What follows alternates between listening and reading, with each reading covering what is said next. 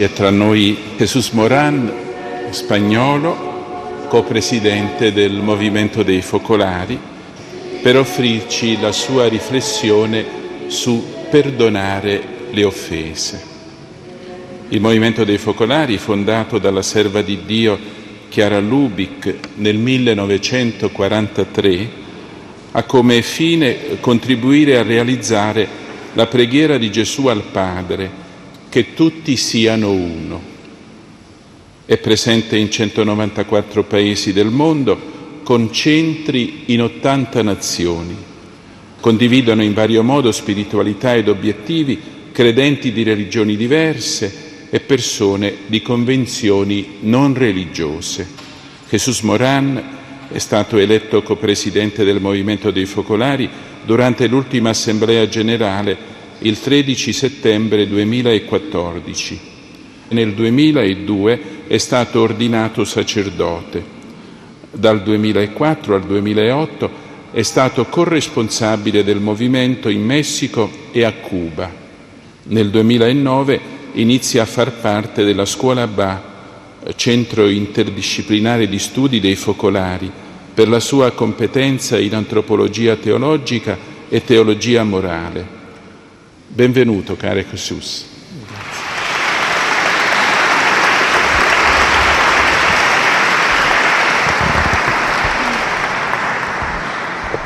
Ascoltate la parola del Signore dal Vangelo secondo Matteo.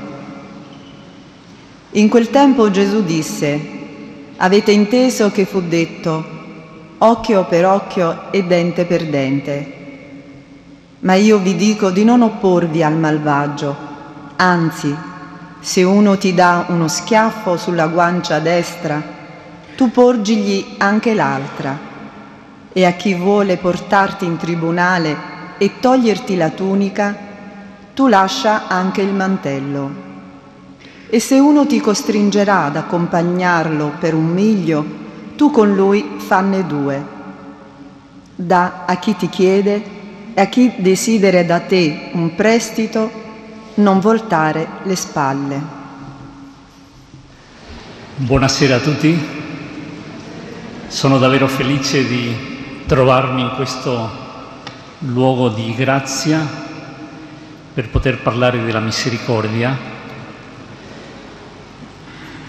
Sono molto contento di parlare qui con la Madonna dietro come diciamo noi spagnoli, bajo suo amparo, sotto la sua protezione. E spero che lei interceda perché possa avere lo Spirito Santo, ma perché possiamo averlo insieme e possiamo capire oggi qualcosa di più di questo mistero che è Dio misericordia. Vorrei iniziare raccontandovi una vicenda di due genitori messicani che conosco bene e che ho incontrato qualche mese fa a Città del Messico. Il loro unico figlio era sparito da casa e loro hanno vissuto a lungo con il cuore angosciato. Rapito, torturato e ucciso, il cadavere trovato in una fossa comune era ormai in decomposizione. Una scena orribile. Nonostante il trauma tremendo, quei genitori hanno perdonato gli assassini. Ecco l'eroicità del perdono, della misericordia.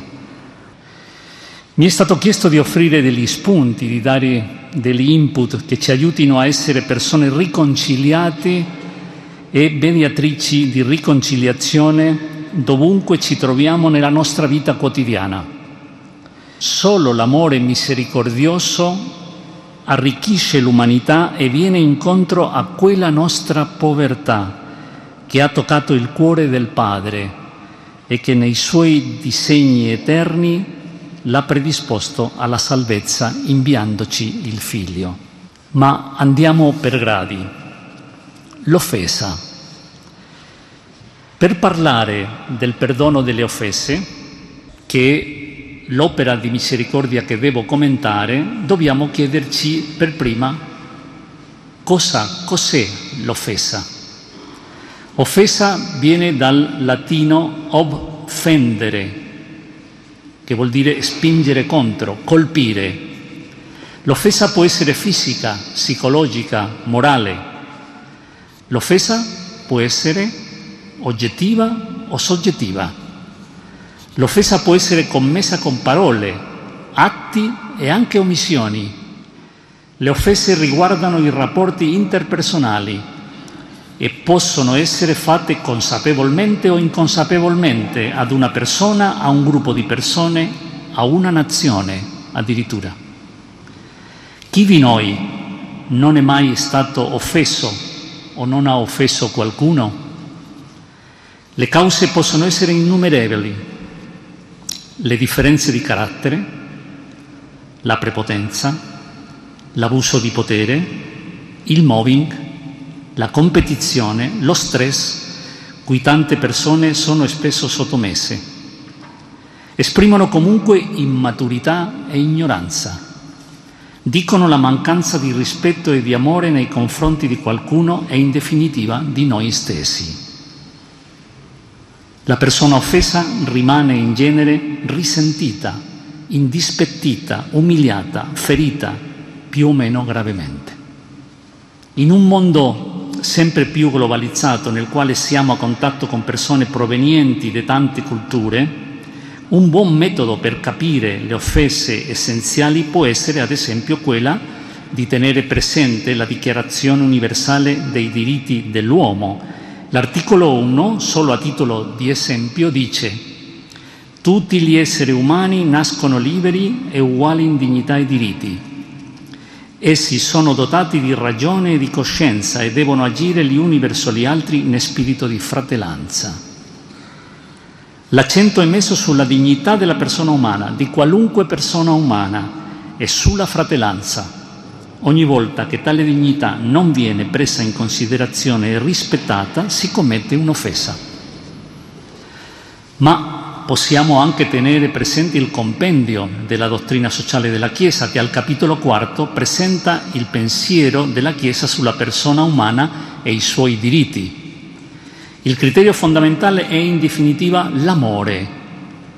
Solo la carità può cambiare completamente l'uomo, dice Giovanni Paolo II, il quale con grande sorpresa, a proposito del perdono, con grande sorpresa di tutti, in occasione del grande giubileo dell'anno 2000, ha voluto chiedere perdono per le offese arrecate lungo la storia dagli uomini di Chiesa e dal mondo cristiano con le crociate, le dittature, le divisioni tra le chiese, alle donne, agli ebrei, al mondo della scienza, ai riformatori, agli indios, alle vittime del razzismo e della tratta dei neri, eccetera, eccetera.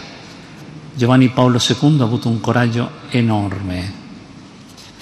In tempi più recenti abbiamo visto Benedetto XVI e Papa Francesco chiedere perdono alle vittime della pedofilia e di ogni sorta di abuso nella Chiesa. Siamo stati creati da Dio amore, per amore e per l'amore. L'amore è la legge della vita. Crescita in età significa crescita fisica, psicologica, affettiva. Crescita in sapienza significa crescita in conoscenza della vita, del suo mistero, dei suoi segreti, delle sue dinamiche, conformando le proprie attitudini a tale conoscenza. Questo suppone anche una buona formazione culturale. Crescita in grazia significa crescita nell'amore fino all'oblazione di sé, cioè a dare la propria vita per amore. L'amore è concreto, si impara ad amare, e anche ad essere amati. Si imparano i segreti della vita attraverso l'amore e il dolore, anche quello provocato dalle offese inferte o subite. Quando veniamo offesi, come rispondere? L'Antico Testamento propone quella che viene chiamata legge del taglione, che come vedrete non è così negativa come pare, anche se superata da Gesù occhio per occhio, dente per dente. In una società primitiva come lo era l'antico Israele, la legge del taglione serviva a mantenere l'ordine e ad amministrare la giustizia evitando tuttavia gli eccessi nella punizione. Non mancano tuttavia dei testi che mostrano la pedagogia divina che propone agli uomini un modo di vedere e di vivere più elevato, già nell'Antico Testamento. Per esempio, nel libro del Levitico si dice, si legge, non odierai il tuo fratello in cuor tuo, riprende apertamente il tuo prossimo e così non ti caricherai di un peccato per lui. Non ti vendicherai e non serverai rancore contro i figli del tuo popolo, ma amerai il tuo prossimo come te stesso. Io sono Yahweh. Se il tuo nemico ha fame, dalli da mangiare, se ha sete, dalli da bere, così tu accumuli carboni ardenti sul suo capo e Yahweh ti ricompenserà. Gesù però riporta la legge al suo vero significato quando propone un nuovo criterio di giustizia, quello che abbiamo letto. Avete inteso che fu detto occhio per occhio, dente per dente, ma io vi dico di non opporvi al malvagio. Anzi, se uno ti dà uno schiaffo sulla guancia destra, tu porgli anche l'altra. E a chi vuole portarti in tribunale e toglierti la tunica, tu lascia anche il mantello. E se uno ti costringerà ad accompagnarlo per un miglio, tu con lui fanne due. Da a chi ti chiede e a chi desidera da te un prestito non voltare le spalle.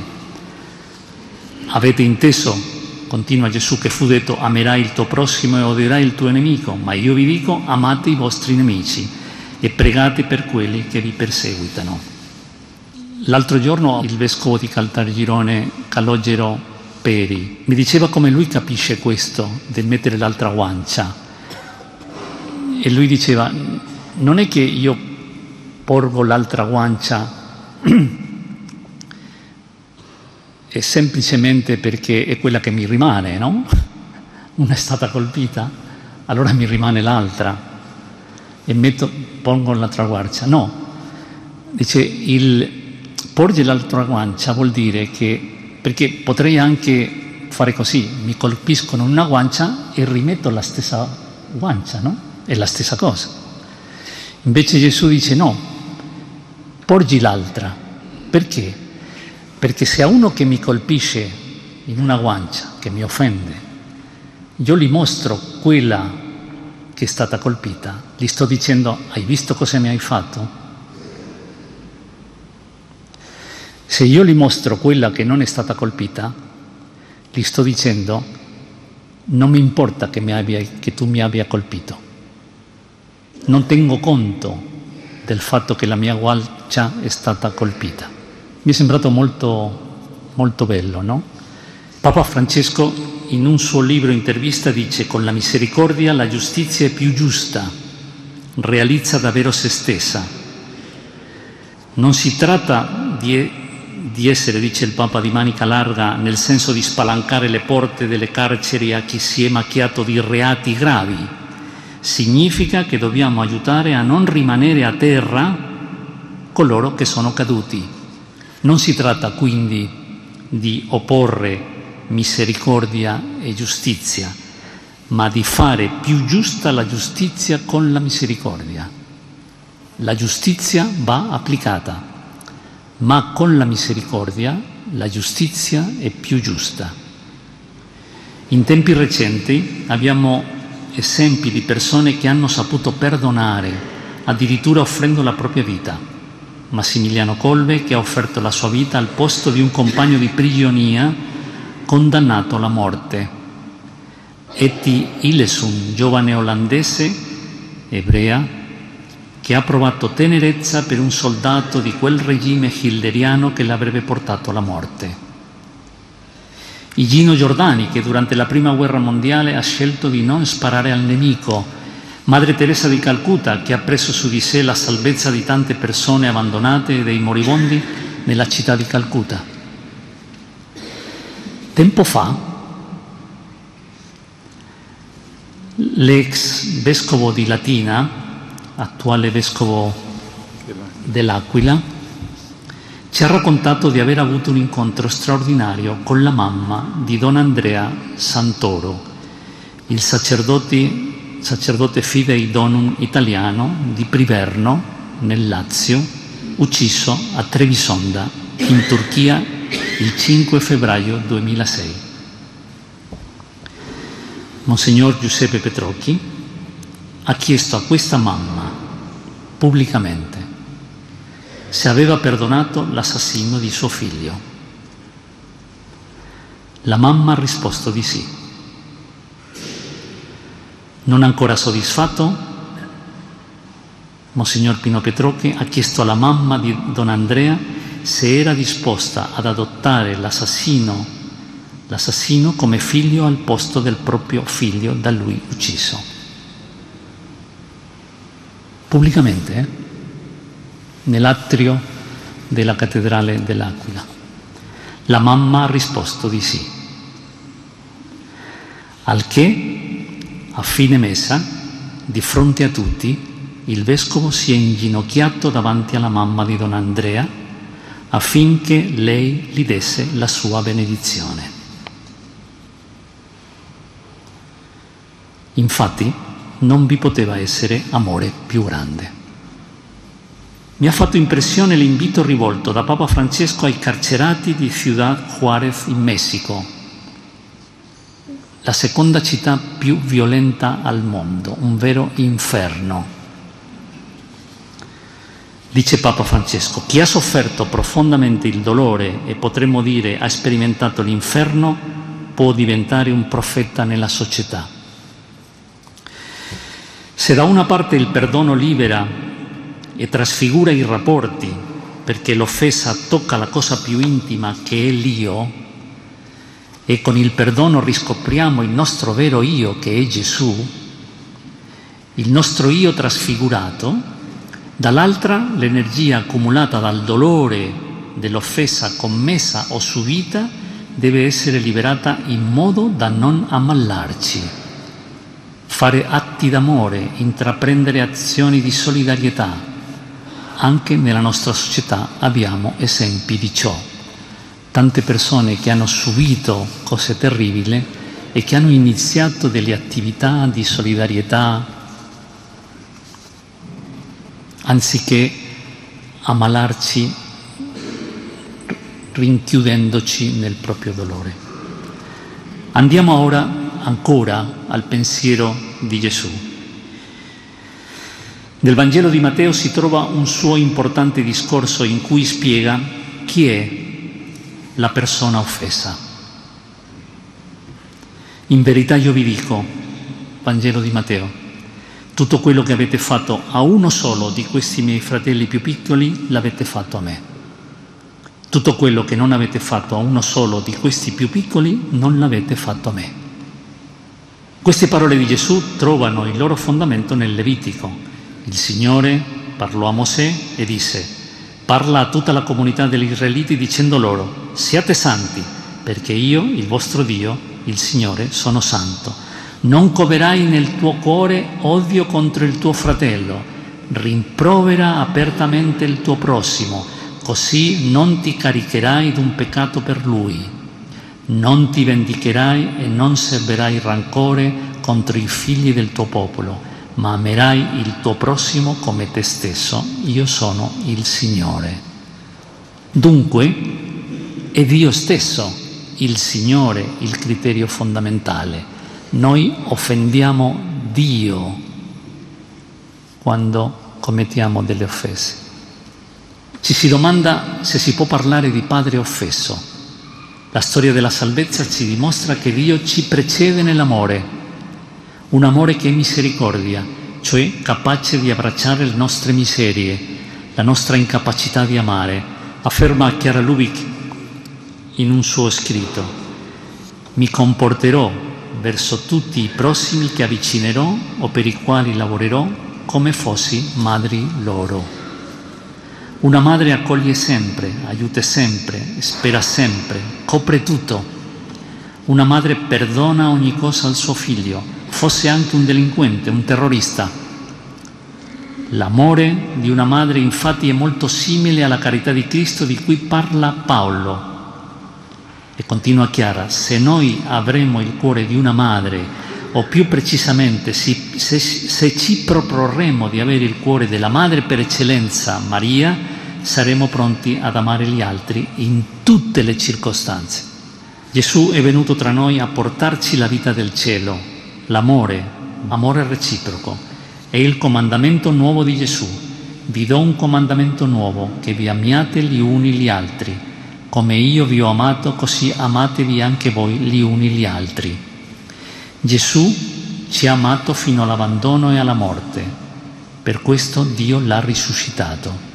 Se vogliamo essere persone veramente riconciliate, non c'è un'altra via che quella di dare la vita per gli uni per gli altri, come ha fatto Gesù che ha riconciliato il mondo a sé. È così che si ottiene poi la grazia della presenza di Cristo in noi e tra noi. Dove due o tre sono riuniti nel mio nome, io sono in mezzo a loro. Gandhi diceva, io non sono capace di odiare nessuno. Dovremmo poter dire questo noi, ogni giorno, no?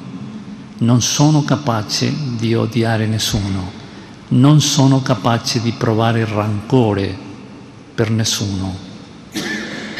Questa è una libertà suprema, sublime, ineffabile. Però c'è ancora di più. Come sappiamo, Dio ha stabilito col suo popolo un'alleanza, ovvero un patto nella pienezza dei tempi Dio ha inviato il suo figlio, stabilendo così una nuova alleanza. Alla luce di questo, dei primi cristiani si dice che erano un cuor solo e un'anima sola.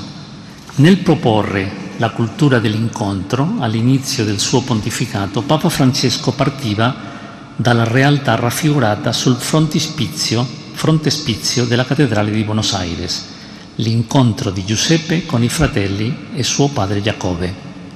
Come si sa, i fratelli, a causa della gelosia, avevano commesso una grave offesa a Giuseppe, vendendolo come schiavo. A tale offesa Giuseppe ha risposto col radunare tutta la famiglia.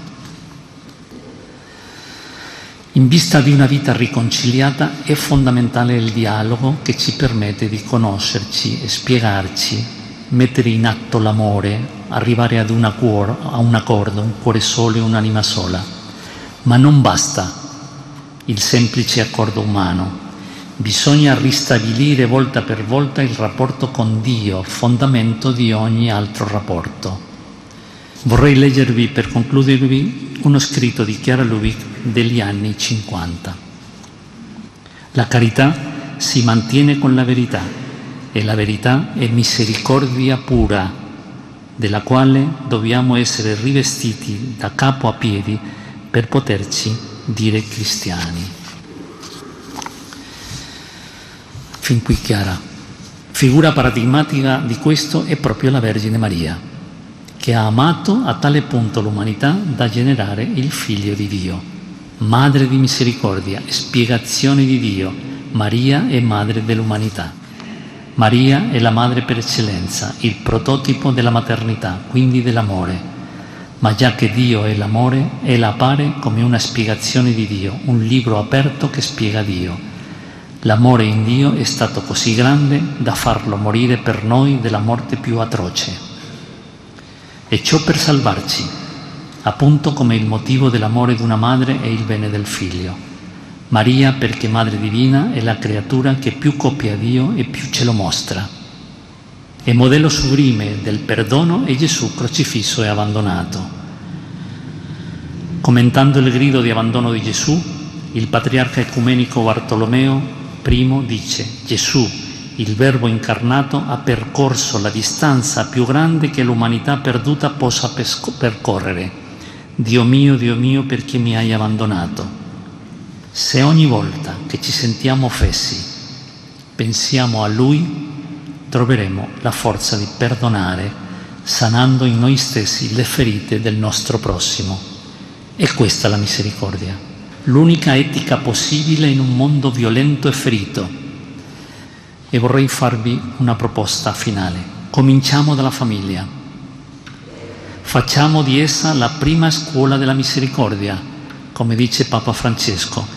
Esercitiamo in seno ad essa quell'arte di perdonare ed essere perdonati che fa di tutti noi uomini liberi costruttori di riconciliazione e di pace.